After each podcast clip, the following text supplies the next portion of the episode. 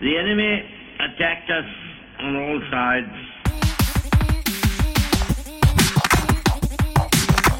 The enemy. The enemy on all sides. The enemy attacked us. They sowed magnetic mines in the channels and seas. Repeated waves of hostile aircraft, sometimes more than a hundred strong in one formation.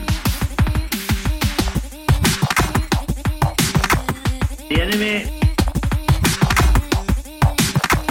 The enemy on all sides. The enemy attacked us on all sides with great strength and fierceness.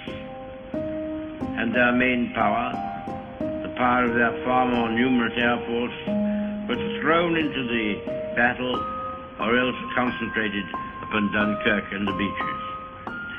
Pressing in upon the narrow exit, both from the east and from the west, the enemy began to fire with cannon, cannon, never surrender.